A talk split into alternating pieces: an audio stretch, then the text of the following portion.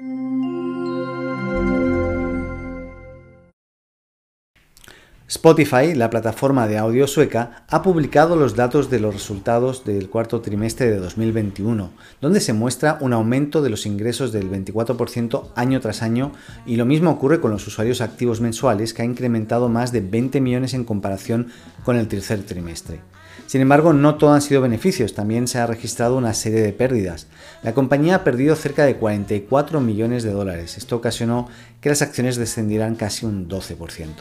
De todas formas, su estrategia por pagar menos regalías a las discográficas por la reproducción de música está funcionando, ya que la incorporación y el aumento de la escucha de los podcasts y audiolibros reduce drásticamente lo que Spotify tiene que pagar por la reproducción de música. ¿Y tú? ¿Con qué plataforma de música te quedas? ¿Apple Music, Amazon, Spotify?